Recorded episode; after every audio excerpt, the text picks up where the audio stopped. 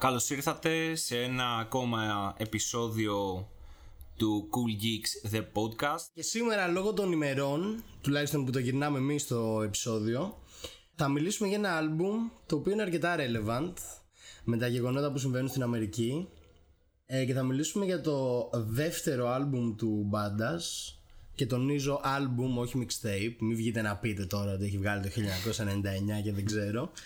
Αυτός ακριβώς είναι και ο λόγος που επέλεξα το συγκεκριμένο άλμπουμ καθώς έψαχνα να βρω ποιο άλμπουμ θα πιάσουμε αυτή τη φορά. Είναι ακριβώς αυτό που είπες ότι είναι πάρα πολύ relevant. Ήταν ήδη βασικά relevant και απλώς τώρα είναι ένα, μια πολύ καλή στιγμή να το αναφέρουμε και να το αναλύσουμε γιατί είναι ένα άλμπουμ το οποίο ε, θίγει όλα ακριβώς τα προβλήματα που υπάρχουν στην Αμερική σχετικά με το ρατσισμό και το discrimination που έχουν υποστεί οι Αφροαμερικανοί εδώ και δεκαετίες και είναι ένα ζήτημα το οποίο παρά τις όποιες ε, πολιτικές αποφάσεις που το προχωρήσανε ε, αν μη τι άλλο σήμερα μπορούμε να πούμε ότι δεν έχει λυθεί και είναι σε μια τρομερή έξαρση. Το άλμπουμ λοιπόν είναι το All American Badass το οποίο έκανε release τον Απρίλιο, 7 Απριλίου του 2017 Ξεκινώντας να πούμε αρχικά πρέπει να σχολιάσουμε τον τίτλο γιατί στον τίτλο το American το έχει γράψει με 3K το οποίο είναι reference για την Cuckoo's Clan Κλουκ Lux Clan, American Bandas Ακούστηκε σαν να βγάζεις προεκλογικό λόγο. 7 Απριλίου 2017 Δεύτερο άλμπουμ του Bandas Από το label του Pro Era με σημαντικά features μέσα. Έχει Schoolboy Q, J. Cole, Mitch Darko από Flatbush Zombies, Styles P, Chronix, Kirk Knight και Nick Ocean, ε, μέλη και της προέρα. Και νομίζω ότι σαν πρελούδιο θα πω ότι απλά ήταν το άλμπουμ που ο Μπάντας προσπάθησε να πει στον κόσμο ότι δεν είμαι ο 17χρονος υπερταλαντούχος rapper που όλοι με έχετε κάνει μου έχετε δώσει αυτό το label. Μπορώ να μιλήσω consciously και μπορώ να θίξω σοβαρά θέματα. Ε, εγώ προσωπικά έχω τους συνδυασμούς μου γι' αυτό. Δηλαδή θεωρώ ότι σέβομαι πολύ την απόπειρά του.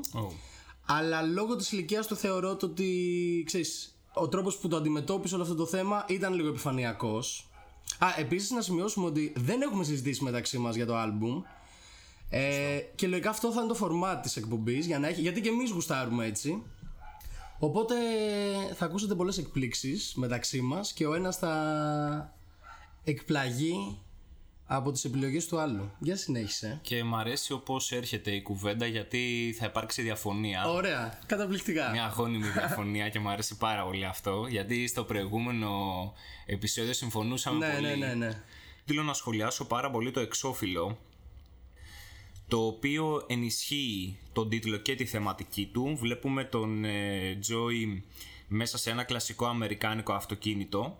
Ε, από πάνω του ανεμίζει η σημαία της Αμερικής αλλά εδώ υπάρχει μια λεπτομέρεια άμα ζουμάρεις στη σημαία τα μπλε και τα κόκκινα που υπάρχουν σαν χρώματα έχουν πάνω κάτι μικρά μικρά σχέδια τα οποία παραπέμπουν στα, στις αντίστοιχες, ε, στα αντίστοιχα flags που έχουν οι Crips και, οι Bloods. Okay, okay. Ε, το οποίο έτσι δείχνει και την, ε, την έρηδα που υπάρχει ήδη μέσα στην κοινότητά τους από τους Crips και τους Bloods. Και βλέπεις επίσης τον ε, Μπάντας που βγαίνει από το παράθυρο με κολοδάχτυλα και έτσι σου δίνει μια γροθιά με το που το βλέπεις ότι αυτό είναι, αυτό ναι, θα ναι, ναι. ακούσεις σε βάζω σε ψήνω, σε βάζω ήδη μέσα. OK, okay, OK. Okay. Ναι, γενικά και τα θεωρώ ότι το concept του album ήταν πολύ ξεκάθαρο και από την εισαγωγή σε βάζει κατευθείαν σε αυτό το πράγμα. Ναι.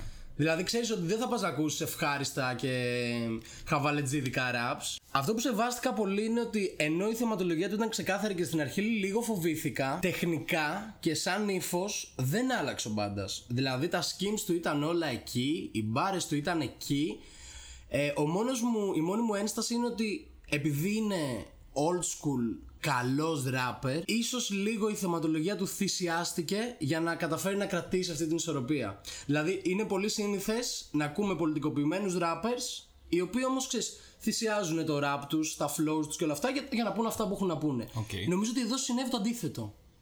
Ότι πήγε να αγγίξει μια πολύ σοβαρή θεματολογία Αλλά επειδή είναι ο Μπάντας, ξέρεις, δεν ήταν διαθετημένος να θυσιάσει το πόσο καλός ράπερ είναι και ε, εγώ το εκτιμώ αυτό. Απλά ακριβώς για αυτό το λόγο θυσίασε λίγο τον τρόπο που αντιμετώπισε το θέμα. Δηλαδή, overall θεωρώ το ότι. Βασικά θα τα πούμε στη συνέχεια, να μην τα πω όλα από τώρα. ωραίο, ωραίο. Μ' αρέσει. Μ' αρέσει πως εξελίσσεται. Ε, και ξεχώρισα από την αρχή που ξεκινάει με ένα κομμάτι. Από το, ξεχώρισα κάποιους στίχους που δείχνει και τη διάθεσή του που λέει ότι τοποθετήθηκα στη γη ε, όχι μόνο για να εμπνεύσω τον κόσμο αλλά και για να τους ξυπνησω ε, όχι συγγνώμη αυτό ήταν ε, σε μια συνέντευξή του που παρουσιάζει το που μίλαγε για το άλμπουμ.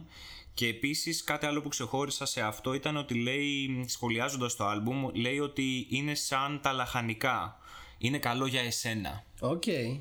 Σου δείχνει έτσι το σκεπτικό του πίσω από το άλμπουμ και λέει κιόλας ότι αυτές τις μέρες τα παιδιά θέλουν μόνο candy, μόνο γλυκά.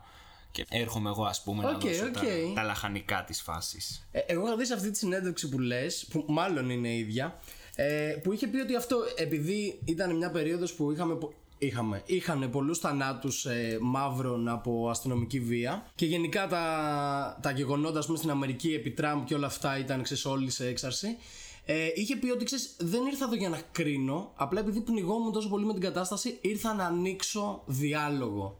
Και όντως το άλμπουμ έχει αυτή τη, αυτή τη διάθεση. Να συζητήσουμε τι γίνεται. Απλά επειδή μιλάμε για έναν μαύρο καλλιτέχνη σε μια Αμερική που οι μαύροι πολεμούνται εκείνη την περίοδο, υπάρχει ένα μικρό bias και το δέχομαι. Γιατί είναι ράπερ άνθρωπος, δεν ξέρεις, δεν είναι ούτε πολιτικός δημοσιογράφος, ούτε ανθρωπολόγος. OK. Okay. Λοιπόν, λίγα λόγια να πω είναι ότι το άλμπουμ έχει χωριστεί σε δύο part κατά τον μπάντα. Το πρώτο είναι το Hero Side. OK. Okay. Και το δεύτερο είναι The Vindictive Villainous Side που είναι έτσι ο λίγο πιο aggressive μπάντας. Ε, και ξεκινάει νομίζω από το Rockabye Baby και μετά μέχρι εκεί. Οπότε να το πιάσουμε από την αρχή το άλμπουμ, να το πάμε κομμάτι κομμάτι. Okay. Λοιπόν, το άλμπουμ το ανοίγει με το κομμάτι Good Morning America ε, έτσι και εισαγωγικός ο τίτλος του. Ε, και ενώ ξεκινάει ένα άλμπουμ στο οποίο λες και εδώ θα με προβληματίσει, θα μου πει πράγματα παρόλα αυτά ηχητικά δεν είναι κάτι dark, δεν είναι κάτι aggressive. Η πρώτη, το πρώτο κομμάτι, το πρώτο part του άλμπουμ, το Hero Side όπως είπες έχει λίγο upbeat διάθεση, λίγο ανεβαστική.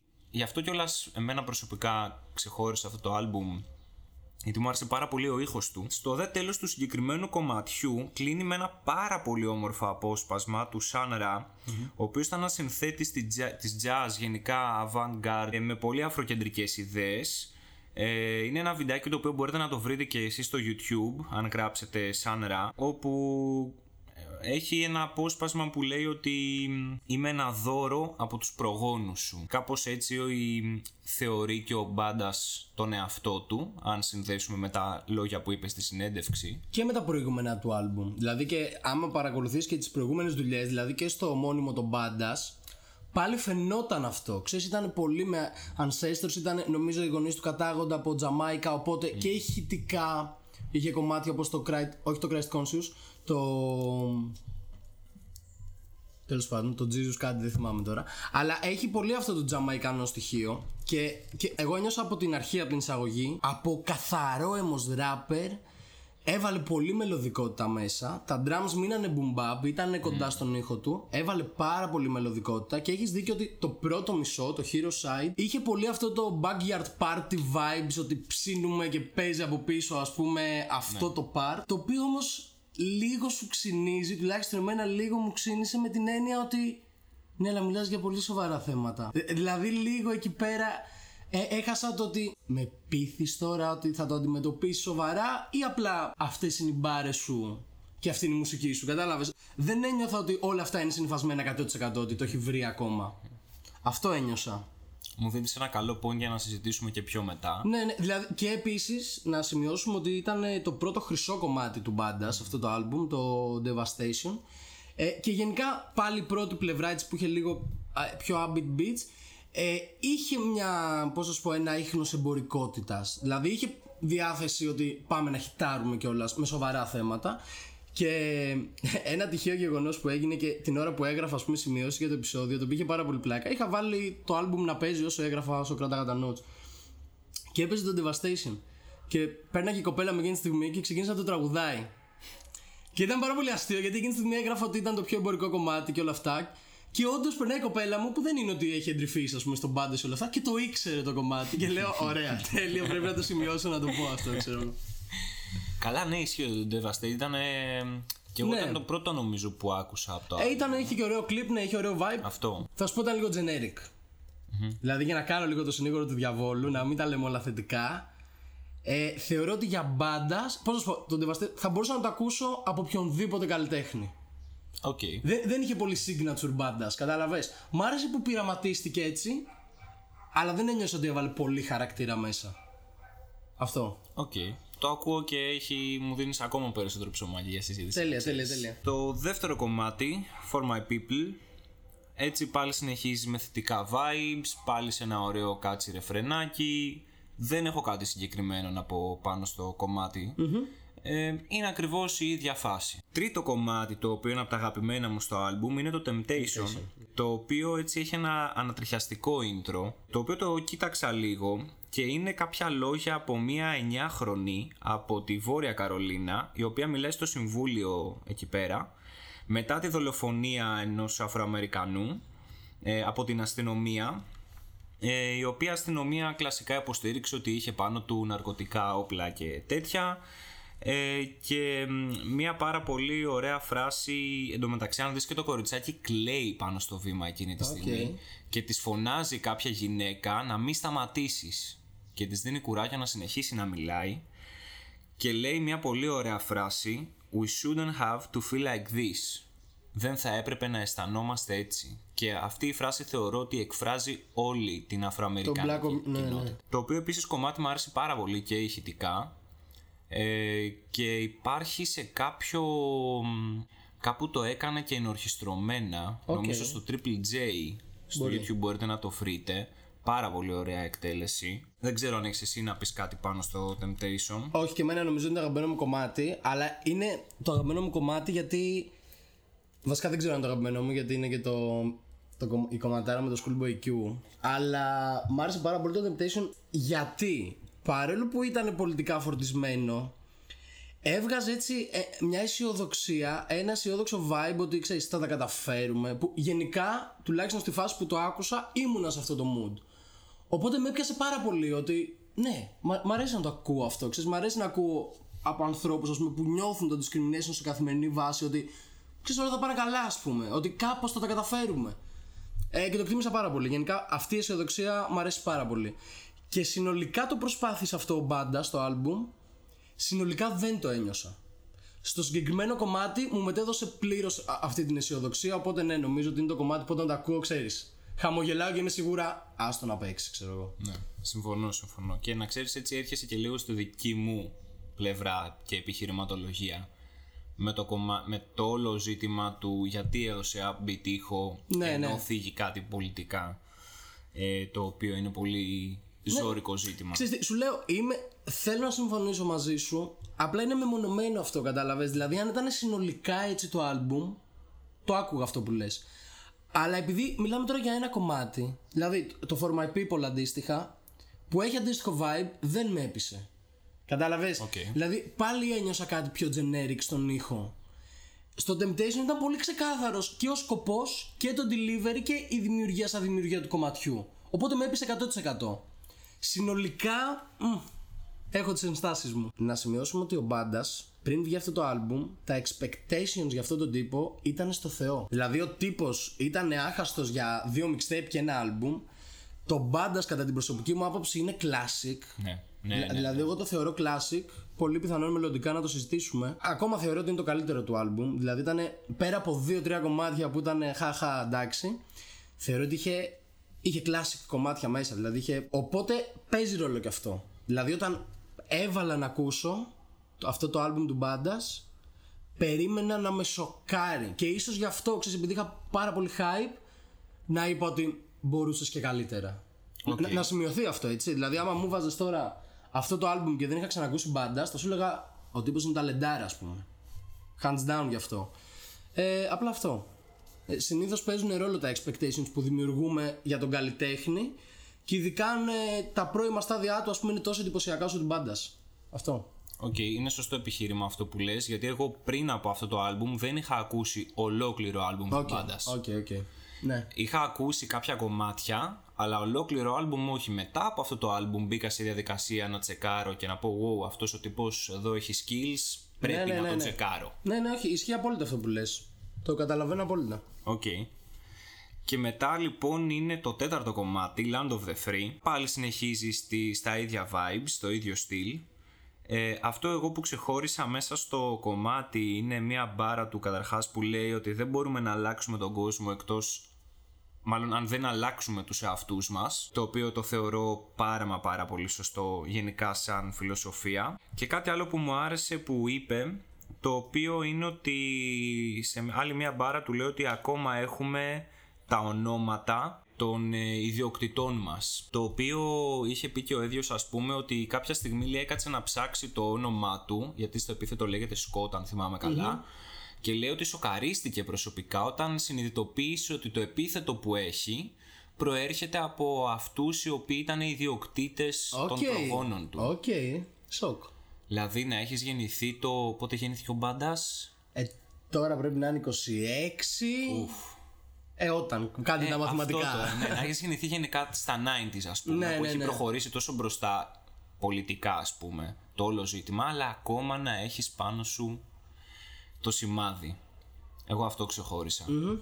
Δεν ξέρω αν έχεις να πεις κάτι. Όχι, πάνω δεν στο έχω να κομμάτι. προσθέσω κάτι. Ε, με κάλυψες. Γενικά πάλι ξέρεις, συνέχεια θα σου βάζω αυτόν τον ενδοιασμό μπροστά. Ότι Οκ. ξέρεις, τι παρατήρησα και λίγο έτσι με μια γύρα που έκανα στα reviews είναι κατά κοινή ομολογία.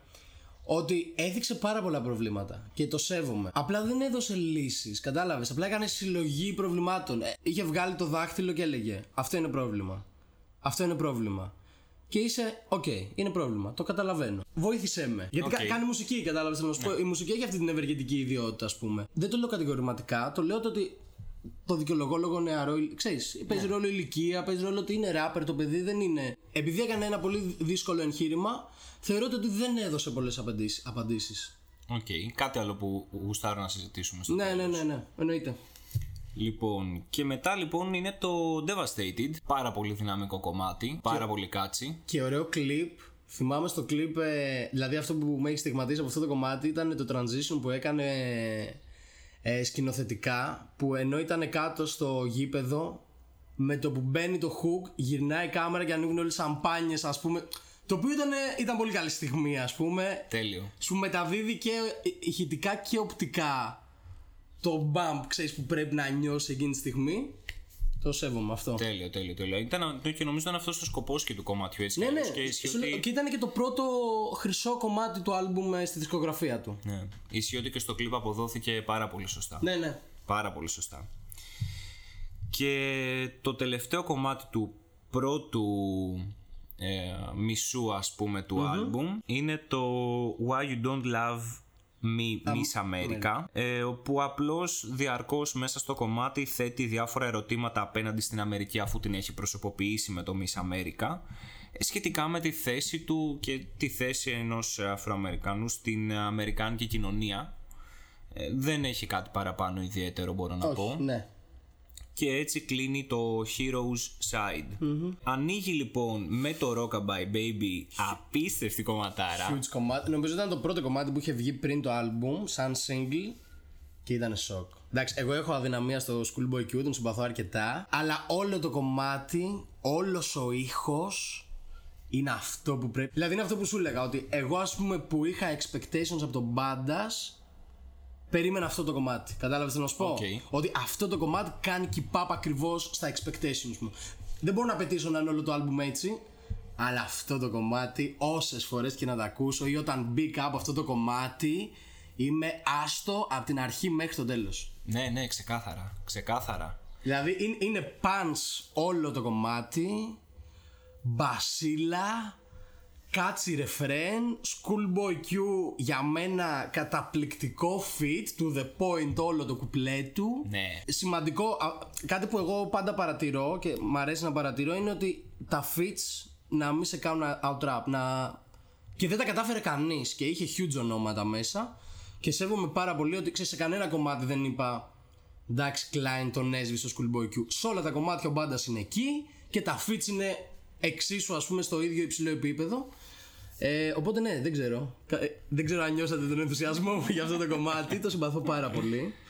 Βγήκε τρομερή χημεία. Ναι, ναι. Που την έχουνε. Εμένα μου άρεσε πάρα πολύ. Και Μ' άρεσε είναι πάρα ένα πολύ. κομμάτι που και οι δύο τον πύχη τον έχουν πάρα πολύ ψηλά και ισχύει ότι κανένας δεν ξεπερνάει κανέναν, κανένας δεν είναι λιγότερος από κανέναν. Είναι και οι δύο στο κομμάτι τους στο Θεό, Ναι, Rap ναι. Monsters. Ναι, ναι, είναι, είναι παιδιά. Μπήκανε μέσα στην Αϊντήλα και τις αλλάξανε τα φώτα. Τέλος.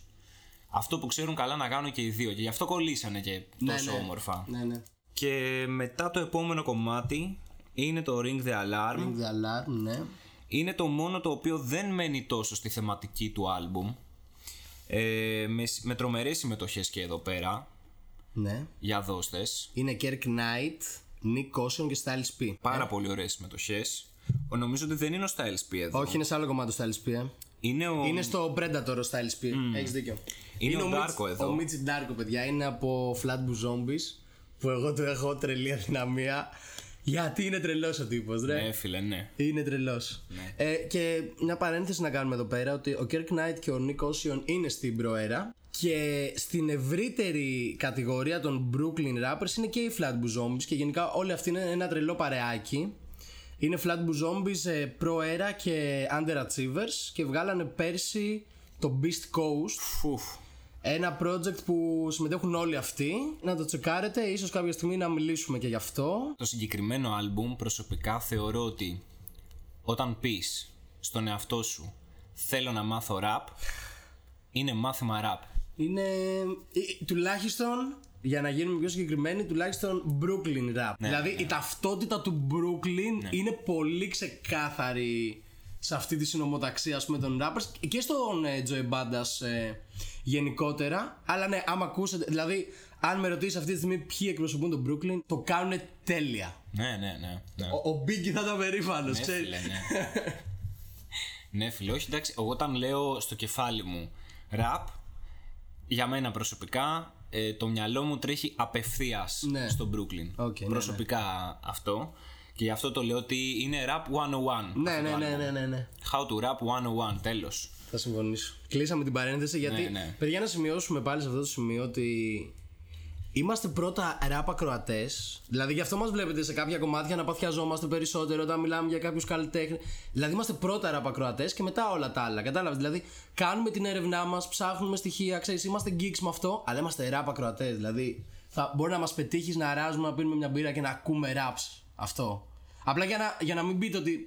Εντάξει, μην είστε τόσο ενθουσιασμένοι. Δεν μπορούμε, παιδιά, να μην είμαστε. Δεν γίνεται να μην Ναι, είμαστε αυτό. Δεν ενθουσιασμένοι. γίνεται, δηλαδή όταν μας αρέσει κάτι το λέμε. Και γι' αυτό κάνουμε και αυτή την εκπομπή. Αυτό. Και αυτό ακριβώς. Έτσι ξεκίνησε αυτή η φάση ναι, ναι. ακριβώς. Παιδιά είναι από hip hop heads σε hip hop heads. Έτσι, ναι, ναι, ναι. Και ως προέκταση από cool geeks σε cool geeks. Έτσι. Μετά λοιπόν είναι το Super Predator. Εδώ είναι ο Styles P. Ναι, σωστά. Ε, εξίσου εξαιρετική συμμετοχή. Το έτσι λίγο ζουμάκι αυτού του κομματιού Α, το έχω και εγώ για πες μου. είναι λοιπόν το Super Predator γιατί το επέλεξε για τίτλο. Έρχεται λοιπόν, προέρχεται αυτό από την α, Hillary Clinton η οποία πολύ παλιά είχε αναφερθεί έτσι ακριβώς με, αυτούς τους, με αυτές τις λέξεις ε, για την νεολαία των Αφροαμερικανών στη ΣΥΠΑ. Θα κάνω μια παρένθεση και θα πω το ότι η Χίλαρη απλά το χρησιμοποίησε. Ε, η έκφραση ειπώθηκε πρώτη φορά από τον Τζον Ντιλουλιόλο. DiIulio, sorry παιδιά, John DiIulio, ο οποίος είναι πολιτικός δημοσιογράφος και γινόταν ένα documentary για τη βία σε αφρικάνικα, αφροαμερικάνικα γκέτο. Και εκεί πέρα χρησιμοποιήθηκε πρώτη φορά η έκφραση Super Predator από αυτόν τον δημοσιογράφο ε, και σε ένα προεκλογικό της, νομίζω ήταν debate, δεν θυμάμαι τι ήταν, της Hillary Clinton χρησιμοποίησε το Super Predator για να δαιμονοποιήσει όλο αυτό το community και ξέρεις, ε, βάζανε αποσπάσματα ας πούμε από hood fights και τέτοια για να δαιμονοποιήσουν ας πούμε το πόσο κακοί είναι οι μαύροι και... αλλά πρώτη φορά είχε ειπωθεί από έναν ε, δημοσιογράφο, πολιτικό δημοσιογράφο Ωραία, αυτό δεν το είχα βρει. το Super Predators, ναι Ε, Τζον, συγγνώμη αν μας ακούς. ναι, ναι. που σίγουρα μας ακούς. Σίγουρα μας ακούς. ε, για το επίθετό σου, αλλά bro, εντάξει, ήταν δύσκολο. Ήταν δύσκολο, ναι. Sorry. Μετά, επόμενο κομμάτι είναι το Babylon, το οποίο έτσι πάει λίγο σε πιο reggae vibes ε, και έχει και το λόγο του που πάει σε reggae vibes. Ε, γενικά η Βαβυλώνα για τους Ρασταφάρι αντιπροσωπεύει την καταπίεση. Με συμμετοχή από Chronixx. Πολύ μεγάλη αναφορά γιατί και ο Chronixx ανήκει στους Ρασταφάρι και γι' αυτό έτσι δέθηκε όλο αυτό το κομμάτι πάνω σε αυτό.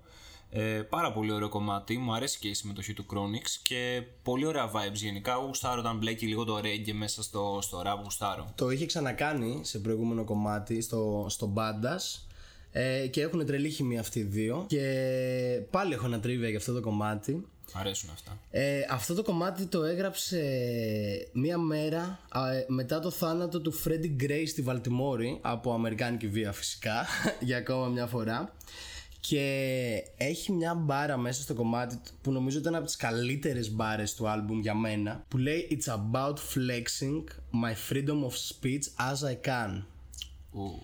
το οποίο ήταν huge, εμένα μου άρεσε πάρα πολύ ότι φλεξάρω την ελευθερία του λόγου μου σαν concept Ξέρεις, ακολουθήστε το κι άλλοι αυτό. Ναι, ναι, ναι. Γιατί είστε καλλιτέχνες και είναι πολύ σημαντικό να το τονίζουμε. Στο πρώτο κουπλέ ο μπάντας έχει νεύρα. ε, δηλαδή το κομμάτι έχει έτσι reggae vibe. Το ρεφρέν του Chronic είναι καταπληκτικό. Στο πρώτο κουπλέ ο μπάντας. Μετά νομίζω το πρώτο τετράμπαρο νευριάζει και, και το ακούς μπάρα προς μπάρα Μ' αρέσει πολύ το κομμάτι, μ' αρέσει πάρα πολύ Βασικά ξέρεις τι, τώρα που κάνουμε το podcast Πολλά κομμάτια μ' αρέσουν Να μην σου πω το ότι Δηλαδή τώρα βλέπω και τα επόμενα Υπάρχουν κομμάτια που μου αρέσουν αρκετά Ναι. Αυτό. Α, επίσης να κάνω μια σημείωση για το Trump, τον αγαπημένο μας Trump, τον αναφέρει σε αρκετά κομμάτια ο μπάντας. Λίγο με κούρασε με το πόσο συχνά έκανα αναφορές εκεί. Που δεν τον κατηγορώ, καλά έκανε. Ο τύπος είναι εγκληματίας. Αλλά το καταλάβαμε. Ξέρεις I got it. Είναι. Αυτό έχω να πω. Και επόμενο κομμάτι, επίσης από τα αγαπημένα μου στο άλμπουμ, Legendary. Με ένα legendary collab, Joe Cole. Πάρα πολύ ωραίο κομμάτι, εμένα μου άρεσε πάρα μα πάρα πολύ. Και εντάξει, είναι και από τους αγαπημένους μου MC ο Cole. Και εμένα, παιδιά. Είναι ο νούμερο 2 MC μου. Ε, Cole κλασικά ο τύπος σκάει μύτη με knowledge. Σκάει μύτη με γνώση. Έρχεται, είναι ένας σοφός άνθρωπος που κάνει rap για να μας μεταλαμπαδεύσει τη γνώση του. Πολλά ερωτήματα τα οποία θέτει ε, στο κουπλέ του σχετικά με τη ζωή και μ' αρέσει έτσι όπως ε, κλείνει ένα κουπλέ του με, λέγοντας ότι αφού έχει θέσει τα ερωτήματα για τη ζωή φιλοσοφικά κτλ λέει ότι μ, αυτός δεν είναι τρόπος για να ζεις αλλά μετά το ξανασκέφτηκε και λέει ή, μη- ή μάλλον είναι. Το οποίο εμένα μου άρεσε πάρα πολύ γιατί ξέρεις γενικά πολλές φορές προβληματιζόμαστε κι εμείς με τη ζωή ρε φίλε και τα, τα δεινά ας πούμε από την ύπαρξη, από την κοινωνία που θες πιάστο και ξέρεις εκεί που λίγο μπουκώνεις και απελπίζεσαι ε, και λες ρε φίλε γιατί τα σκεφτόμαστε αυτά ή πώς θα ζήσουμε έτσι αλλά μπορείς να ζήσεις έτσι. Και είναι και σημαντικό, συμφωνώ πάρα πολύ σε αυτό που λες. Και θα δώσω και συν ένα σε αυτό που λες, ότι είναι πάρα πολύ σημαντικό και γι' αυτό και το κομμάτι λέγεται Legendary. Γιατί είναι δύο legendary status, ας πούμε, MCs, και ακριβώς αυτό δίνει το credibility σε αυτό το κομμάτι. Δηλαδή, θα μπορούσαμε να το λέμε και εμείς οι δύο. Μια χαρά. Αλλά όταν στο λένε δύο huge MCs που όλοι είναι σε φάση εντάξει, τι προβλήματα να έχει ο J. Cole, είναι δισεκατομμυρίουχος, τι προβλήματα να έχει ο Μπάντα. Κατάλαβες τι να σου πω; Όταν αυτοί οι τύποι αντιμετωπίζουν και προσπαθούν, ξέρεις, να υπογραμμίσουν προβλήματα που έχουμε όλοι στην καθημερινότητά μας ή απαραίτητα δεν έχουμε εμείς, έχουν οι αντίστοιχοι Αμερικάνοι ε, δίνει έξτρα bonus στο validity του τι λένε αυτοί οι άνθρωποι στο κομμάτι. Ένα έξτρα για αυτό το κομμάτι, ένα τρίβια που έχω να δώσω ε, είναι ότι ο Cole είχε σαμπλάρει το Waves, ένα κομμάτι του Joey Bandas στο Fe- ε, False Prophets. Ε, και εκεί πέρα έγινε η πρώτη τους επαφή. Το 2012 ήταν το κομμάτι του Bandas. Και από τότε ο Cole είχε πει στον Bandas ότι είσαι ο μόνος που έχω στη λίστα για τα feats μου γιατί ο- ο- όσοι ξέρετε ο J. Cole στα άλμπουμ του δεν παίρνει feats Δεν χρειάζεται feats. ναι. Και τότε, το 16-17, δεν έδινε fits. Ε, το 18-19 έδινε μόνο fits. Τότε δεν έδινε fits. Και του είχε πει ότι είσαι ο μόνος που θέλω να κάνω fit. Ε, απλά έτρεχε το album του τότε, το For Your Eyes Only. Και είχε πει ο Μπάντα σε μια συνέντευξη ότι τη μέρα που κυκλοφόρησε το άλμπουμ, όχι, μία μέρα πριν γίνει release το άλμπουμ, του έστειλε το κουπλέ ο J. Cole. Wow. I don't bullshit you, ξέρεις. Wow. Όντως θέλω να συνεργαστούμε, ρε παιδάκι μου. Αυτό. Το οποίο ήταν. ε, Δηλαδή, εγώ ας πούμε που σέβομαι πάρα πολύ τον, τον Cole, όταν δίνει αυτά τα credits σε έναν πιτσιρικά, ο οποίος τα έχει κερδίσει βέβαια, έτσι δεν λέω ότι αδίκως ας πούμε του τα έδωσε, είναι full σημαντικό. Και όπως είπες, το κουπλέ του Cole, εντάξει, δεν με απογοήτευσε. Αλλά είναι σημαντικό να αναφερθεί για ακόμα μια φορά ότι κανείς δεν υπερτέρησε του άλλου. Ναι. Ήταν και οι δύο σε επίπεδο εκεί. Ναι, ναι, ναι. Big ups σε Joe Bandas. Και εντάξει, μεγάλο σεβασμό και αγάπη στο Joe Cole. Ναι, εννοείται, εννοείται, εννοείται. Εννοείται αυτό. Και κλείνει λοιπόν το άλμπουμ, το 12ο κομμάτι, American Idol. Έτσι κάνει και μία ανοίξη γενικά στο American Idol το... Έχω πάλι να πω τρίβια. Ω, μ' το έχετε αρέσει. καταλάβει ότι αυτή είναι η ιδιότητά μου. Δώσ' το, δώσ' το. Εμένα μου αρέσει να βρίσκω αυτά τα. Όχι, Πες μου πρώτα για το κομμάτι και θα πω μετά έτσι ένα. Οκ, οκ, μ' αρέσεις. Κάνε λοιπόν release το άλμπουμ. Δεν ξέρω αν Αυτό ήταν θα αυτό έλεγα. που. Α, μου πήρε την ιδιότητα, παιδιά. Ω, Μου, μου ξενέρωσα. χάλασε τώρα. Ναι, παιδιά, τώρα εγώ με τι όρεξη θα σας δίνω fun facts από εδώ και πέρα. όχι, όχι, δώσ' το εσύ, δώσ' το εσύ, δώσ' το εσύ. Δεν δεν σου παίρνω το σκήπτρο, δώσ' το. λοιπόν, το, ο τίτλος του κομματιού είναι νύξη για το reality, το American Idol. Και big up στο Γιάννη που είναι και αυτός τέτοιος και έκατσε και το βρήκε. Και το release date του album έγινε την ημέρα που προβλήθηκε το τελευταίο show του reality. Εμένα με, με τρελαίνουν αυτά τα easter eggs. Δηλαδή όταν ένας καλλιτέχνης ασχολείται ακόμα και με το πότε θα γίνει release date και ότι έχει σημασία το πότε θα γίνει release το εκτιμώ πάρα πολύ γιατί ε, έχει όραμα συνολικό. Δεν είναι ότι α, θα γράψω τα raps μου, πάμε να κάνουμε κάτι. Είχε όραμα από την αρχή μέχρι το τέλος και το εκτιμάω πάρα πολύ αυτό. Ναι, όχι εγώ ακριβώς το, το ίδιο πράγμα έπαθα γιατί ακριβώς και εμένα μου αρέσουν πάρα πολύ αυτά να τα έχεις σκεφτεί όλα. Ναι, ναι, ναι, ναι. Μέχρι και την παραμικρή λεπτομέρεια, να έχει νόημα αυτό που κάνεις. Εγώ αυτό που ξεχώρισα λίγο στο κομμάτι, κάποια στιγμή έτσι κάνει μια αναφορά στο, στο Nas με το I'm out for dead presidents to represent me, κλασικότατος Nas, Ε, και συνεχίζει μετά ο Joy με το I've never found a life that represent me.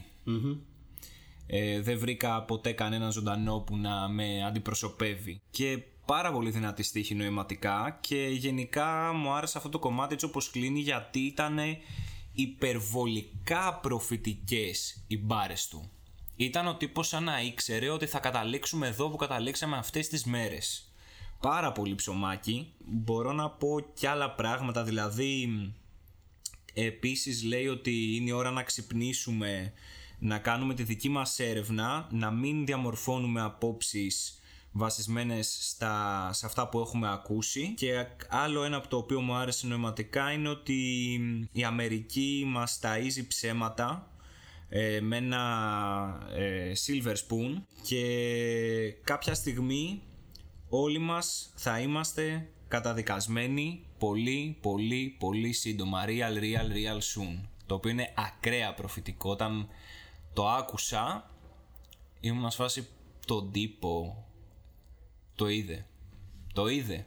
Λοιπόν, εγώ θέλω να πω τώρα, αυτό έψαχνα. Για τους Dead Presidents που λες, είχε μια μπάρα, ο Styles P, που λέει, στο κομμάτι Super Predators, που λέει My dead presidents ain't dead enough. Και όταν το άκουσα, Ω, Ή- ήμουνα. Ναι. Μπάρα to the point. ολο- Ναι, αυτό ήθελα να πω για το Dead Presidents. Ολοκληρώσαμε με την playlist. ναι ναι ναι Ω, ωραία, πριν πάμε στο γενικά, βγάλουμε ένα τελικό. Μια τελική άποψη για το άλμπουμ. Ε, εμένα μου άρεσε πάρα πολύ. Το ευχαριστήθηκα πάρα πολύ και ηχητικά και μου άρεσε που με προβλημάτισε. Και εδώ θα σου ανοίξω λοιπόν την κουβεντούλα που πρέπει να κάνουμε. Μου άρεσε που δεν με έπηξε. Μου άρεσε που μου έδωσε ψίχουλα να σκεφτώ, να ψαχτώ, να προβληματιστώ.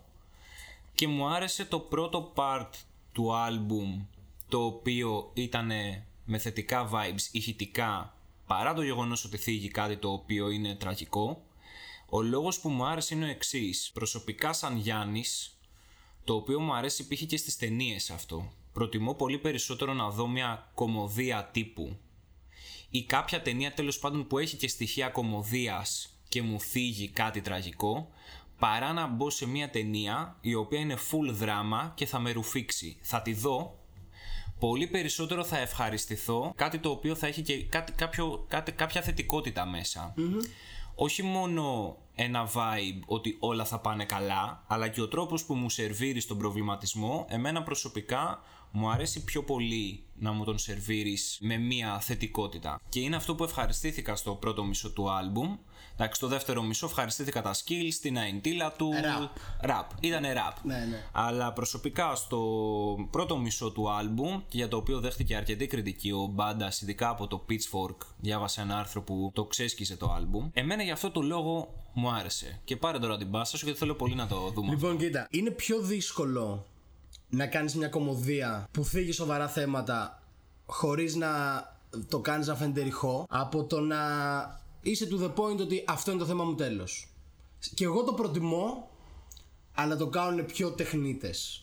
Okay, και δεν μιλάω τεχνικά σε επίπεδο schemes, raps και τέτοια. Ο Μπάντας σεβάστηκα πάρα πολύ την προσπάθεια που έκανε και σεβάστηκα πάρα πολύ τον τρόπο που το αντιμετώπισε. Δηλαδή δεν είπε ότι Α, εγώ θα σας πω την αλήθεια. Το είπε και μόνος του ότι εγώ είμαι εδώ απλά για να ανοίξω ένα διάλογο. Τέλεια. Συμφωνώ απόλυτα. Τα κατάφερε. Αυτή τη στιγμή συζητάμε για αυτό το θέμα. Λειτουργήσε. Απλά θεωρώ ότι δεν είναι αρκετά όριμος να το κάνει και λίγο σε κάποια ζητήματα δεν ξέρω αν ένιωσε έτοιμος. Ε, εγώ ένιωσα ότι δεν ήταν έτοιμος να το αντιμετωπίσει αυτό. Καταλαβες; Okay, το δηλαδή, σεβάστηκα πάρα πολύ το ότι ξέφυγε από το party and bullshit και I'm going to school high και τέτοια και έδειξε σοβαρά θέματα. Γαμό. Νομίζω ότι αν ήταν το επόμενο άλμπουμ που θα έβγαζε ο Μπάντας, θα ήταν ακόμα πιο. Γιατί τώρα, ας πούμε, ο Μπάντας είναι αυτό που προσπάθησε να γίνει. Σωστό. Κατάλαβε. Δηλαδή τώρα ο Μπάντας δεν μπορείς να του πεις είναι πολύ solid στα κομμάτια του όταν μιλάει πολιτικά ή κοινωνικά. Ναι. Ε, δηλαδή τώρα δεν μπορείς να πεις για τον Μπάντας ότι δεν ξέρει τι. Που, ξέρει ακριβώς που βρίσκεται, ξέρει ακριβώς τι κάνει. Full respect. Σε αυτό το. Το οποίο πάλι. Να, τώρα είδες, θα αρχίσω να μου αμφισβητώ κι εγώ. Ή, ίσως είναι αυτό που είναι τώρα επειδή θυσιάστηκε σε αυτό το άλμπουμ. Οκ. Okay. Κατάλαβες, δηλαδή μπήκες σε αυτό το άλμπουμ με μία άγνοια ότι μπορώ να το αντιμετωπίσω αυτό το θέμα δεν ανταποκρίθηκε 100% αλλά ακριβώς επειδή πέρασε από αυτή τη φάση αυτού του άλμπουμ κατάφερε αυτή τη στιγμή να γίνει ο conscious Bada$$ που είναι στα κομμάτια του. Εγώ θα στο πιάσω λίγο αντίστροφα. Δηλαδή, θεωρώ ότι στην ηλικία που ήταν και με τις γνώσεις και την εμπειρία που είχε εκείνη τη στιγμή, εγώ καταλαβαίνω ότι είναι ένας Τζόι που εκείνη τη στιγμή έχει αρχίσει ο ίδιος να προβληματιζεται και λέει όπα, πρέπει να αρχίσω να προβληματίζω και τους γύρω μου. Δεν έχω λύσεις να δώσω. Δεν είναι ο Jay-Z που έσκασε πριν χρόνια με το O.J. Simpson και έπιασε θεματική και είναι ο Jay-Z, είναι στην ηλικία που είναι, έχει ζήσει αυτά που έχει ζήσει ε, και έχει τη full εμπειρία να κάτσει να σου κάνει μάθημα. Ναι, ναι. Ο Τζόι δεν θέλει να σου κάνει μάθημα. Ο Τζόι είναι ο συμμαθητής που θα σε τσιγκλίσει και θα σου πει ξυπνά. Ναι, αλλά. Σε εκείνο το σημείο. Α, αυτό είναι το θέμα. Ο συμμαθητής που σε τσιγκλάει και σου λέει Α, δες τι γίνεται. Και είσαι σε φάση, ωραία. Εσύ τι κάνεις γι' αυτό; Κατάλαβε. Ναι. Δηλαδή είναι σαν να είμαστε συμμαθητές και να σου λέω οι καθηγητές είναι κακοί. Αλλά να πηγαίνω στο μάθημα, να κάνω τα μαθήματα. Κατάλαβες. Okay. δεν είναι ότι γύρισα από μια πορεία και σου είπε οι καθηγητές είναι τέτοιο, πάμε στην πορεία. Σου είπα απλά αυτό είναι το πρόβλημα. Το οποίο σου λέω το δικαιολογώ λόγω της ηλικίας Ναι. του, αλλά δεν μου δούλεψε. Θα σου κάνω ένα αντίλογο. Δεν ήρθε να σου πει κάτι, έτσι θεωρώ. Δεν ήρθε να σου δώσει λύση. Είναι ξεκάθαρος στο ότι απλά ήρθα να σε προβληματίσω. Ψάχνομαι, ψάξου μαζί μου, πρέπει να ψαχτούμε. Ναι, αλλά δεν ήταν. Το vibe του album νομίζω δεν ήταν τόσο ότι ψάχνουμε. Ήταν ότι γαμώ αυτόν, γαμώ αυτόν, γαμώ αυτόν. Κατάλαβε. Ναι. Υπερτέρησε αυτό γιατί μιλάμε για έναν Αφροαμερικάνο rapper στο Brooklyn. Δηλαδή καταλαβαίνω το θυμό του, καταλαβαίνω την έκρηξή του. Αλλά ακριβώς γι' αυτό δεν μου δούλεψε. Όχι μουσικά, έτσι, να το τονίσω. Μουσικά ήμουν πολύ ικανοποιημένος από το album και σε επίπεδο κουπλέ και σε επίπεδο συμμετοχών και σε επίπεδο hooks, όλα ήταν εκεί. Απλά ήταν αυτό που σου είπα ότι στα πρώτα κομμάτια, ας πούμε, στο For My People ή στο... Κάτι πήγε να πει, αλλά μετά είχε ένα κάτσι hook και ήμουν σε φάση ωραία. Αν είχες πιο catchy μπάρες, θα μου λειτουργούσε καλύτερα σαν κομμάτι. Οκ. Κατάλαβες, δηλαδή λίγο με μπέρδεψε. Ότι θες να μου πεις κάτι σοβαρό ή να με κουνήσεις. Καταφέρνεις να με κουνήσεις, αλλά δεν μου περνάς τα επιχειρήματά σου πολύ. Ακριβώς για αυτό το λόγο. Καταλαβέ. Ναι. Δηλαδή δεν είναι τζάντα κι εσύ, δεν ξέρω κι εγώ τι. Που δεν είναι ότι θα σου έχει το τρελό hook ή οτιδήποτε. Είναι ότι θα σε, πρα- θα σε πιάσει από την πρώτη μπάρα και θα σε πάει μέχρι την τελευταία. Και θα ακούσεις μπάρα προς μπάρα τι έχει να σου πει. Όταν θίγεις τόσο σοβαρά θέματα λοιπόν, θεωρώ το ότι πρέπει να επικεντρωθείς εκεί. Πρέπει να επικεντρωθείς ότι πρέπει να με πιάσεις από την πρώτη μπάρα και να με πας εκεί που θες να με πας. Ένιωσα ότι δεν με πήγαινε κάπου. Ναι, γιατί δεν έχει να σε πάει κάπου εκείνη. Ε, α, εκεί, είναι, εκεί είναι ο ενδιασμός μου. Ναι. Καταλαβες Ότι όταν λες πρώτο κουπλέ και λέω Α, έχει να πει. Μου πετάς catchy hook, με πετάς. Καταλαβες Ναι, ναι, ναι. Σε μένα πώς λειτουργήσε αυτό; Σε μένα λειτουργήσε ότι είναι κομμάτια τα οποία με βαϊμπάρουν πάρα πολύ. Γουστάρω πάρα πολύ να τα ακούω. Περνάω καλά εκείνη τη στιγμή από τον ήχο που φτάνει στα αυτιά μου και παράλληλα μου μένουν μπαρίτσες του και σημεία Οκ. του και λέω «Μμ, ναι εδώ κάτι λέει για μένα δηλαδή λειτουργήσε αυτό το πράγμα στο κεφάλι μου. Γιατί είναι αυτό που σου λέω, δεν θα γούσταρα να πιάσει και να αναλωθεί και να γίνει από αυτούς τους ράπερ που κριντζάρεις και Ναι, λίγο ναι, με μαζί το σου, πόσο μαζί σου. ασχολούνται Μαζί σου. Και το κατάλαβες τι θέλω να πω. Ξέρεις, νομίζω έχει πάει το κεφάλι σου Ναι, ναι, α, που μα, αναφέρομαι. ναι, μα αυτό είναι ο μπάντας αυτή τη στιγμή. Όχι το αρνητικό που είπες, το ιδανικό αυτό που λέμε. Ότι ο μπάντας τώρα έχει καταφέρει να το γεφυρώσει αυτό. Ότι θα ακούσει ένα κουπλέ, το οποίο θα έχει vibes, θα έχει μελωδικότητα, θα έχει whatever, και θα σε πιάσει και θα σε πάει όλο το ταξίδι, ας πούμε, του κομματιού. Τότε ήταν στην αναζήτηση. Γι' αυτό, όχι τον κρίνω, όχι λέω ότι ήταν κακός, γι' αυτό δεν βάζω στο άλμπουμ το 9. Κατάλαβες; Οκ. γιατί ε, ένιωσα ότι δεν ήταν αρκετά έτοιμος για αυτό το βήμα. Αλλά το ότι το τόλμησε, φουλ σεβαστό. Και, και εκτίμησα και πάρα πολύ την εξέλιξή του σε προσωπικό επίπεδο. Δηλαδή, από εκεί που ήταν πιτσιρικάς, όταν τον βλέπεις στις συνεντεύξεις και σου μιλάει ένας άνθρωπος με άποψη, με. ξέρεις. Ναι, ναι. Full άντρας. Φουλ, φουλ, φουλ. Με γνώμη, με άποψη. Αντιλαμβάνεται τι γίνεται στη μουσική βιομηχανία, κινείται πολύ καλά σε αυτήν, αλλά αυτό δεν σημαίνει ότι σταματάει να είναι πολιτικό ή. Ξέρεις, να έχει κοινωνική άποψη, ας πούμε. Ναι, ακριβώς, ακριβώς, ακριβώς. Και γι' αυτό τρομερά respect σε, σε μπάντας. Ναι, ναι, παιδιά, ο Μπάντας γενικά ε, είναι από τους λίγους καλλιτέχνες. Εγώ πάντα φοβάμαι όταν βλέπω πιτσιρικάδες που το τερματίζουν. Πάντα φοβάμαι. Δηλαδή, όταν βλέπω πιτσιρικάδες 17 χρονών να βγάζουν τώρα άλμπουμ όπως έβγαζε ο Μπάντας, οι 8 στους 10 αυτοκαταστρέφονται στα 20. Ναι, ισχύει. Δηλαδή, το πιο σύνηθες είναι αυτό. Ε, εκτιμάω πάρα πολύ το ότι ο Μπάντας ξεκίνησε έτσι όπως ξεκίνησε. Δηλαδή, όταν ξεκίνησε, όλοι λέγανε είναι ένας prodigy ο τύπος, ξέρω εγώ. Είναι ένας επίπεδο ηλιμάτη σε, σε rap skills, ας πούμε. Ε, και ήμουν λίγο σε φάση τέλειος. Κάτσε να δούμε. Ξέρεις, πάντα είχα αυτό για τον Μπάντας ότι κάτσε να. Μακάρι να. με- Και σε κάθε άλμπουμ το πήγαινε μπροστά. Στον Μπάντα το τερμάτισε. Και εδώ πέρα έκανε τη μετάβαση. Ε, όχι με απόλυτη επιτυχία κατά την άποψή μου όπως τον Μπάντα. Αλλά δούλεψε σε προσωπικό επίπεδο. Οπότε big up σε Bada. Συμφωνώ στο ότι δεν έχει την απόλυτη επιτυχία. Συμφωνώ στο ότι δεν θα του έβαζα 9, δεν θα του έβαζα υψηλή βαθμολογία γενικά, αλλά στο κεφάλι μου σέβομαι full για εκεί που έφτασε και μένω ικανοποιημένος με αυτό. Δηλαδή, εμένα εκεί κλείνει στο κεφάλι μου η ανάλυση. Εγώ έφτασα εκεί πέρα μετά το άλμπουμ. Καταλαβες; Δηλαδή όταν άκουσα το άλμπουμ ήμουνα. «Μμ, Οκ. Και μετά που είδα ότι δεν τον επε- επηρέασε αρνητικά, το αντίθετο. Ήταν ευεργετικό για τον πάντα σε αυτό το άλμπουμ. Άσχετα με το τι λέμε εμείς ή τι λένε οι κριτικοί ή τι λέει οτιδήποτε. Από τη στιγμή που λειτουργήσε σε προσωπικό επίπεδο και σε εξελικτικό για τον ίδιο τον μπάντα, big ups. Αυτά έχω να πω για το άλμπουμ του Τζοε Μπάντα. Έχεις να προσθέσεις κάτι; Όχι, δεν νομίζω. Νομίζω ότι τα κα- το καλύψαμε πλήρως και... κάναμε και μια, πολύ, κάναμε μια κουβέντα που γούσταρα πολύ να κάνουμε. Παιδιά πέρασα τέλεια, ε, ελπίζω και ο Γιάννης και γενικά είναι αυτό που σας λέμε ότι είμαστε ράπ ακροατές ε, δεν συζητάμε για το άλμπουμ πιο πριν ακριβώς για να νιώσετε τον ενθουσιασμό που νιώσαμε εμείς δηλαδή το ότι, μπο, το ότι μπορείς να βρεις άτομα που να μοιραστείτε ας πούμε τέτοιες απόψεις για άλμπουμ καλλιτεχνών που αγαπάμε ή που συμπαθούμε είναι σημαντικό. Μ- Μην το μειώνετε. Δηλαδή γυρνώντας, περπατώντας θα γνωρίσετε πολλά άτομα που ακούν την ίδια μουσική με εσάς και δεν μπαίνουν σε αυτή τη διαδικασία ότι τι ήθελε να πει, γιατί αυτό το άλμπουμ είναι σημαντικό, γιατί αυτό το άλμπουμ δεν είναι σημαντικό.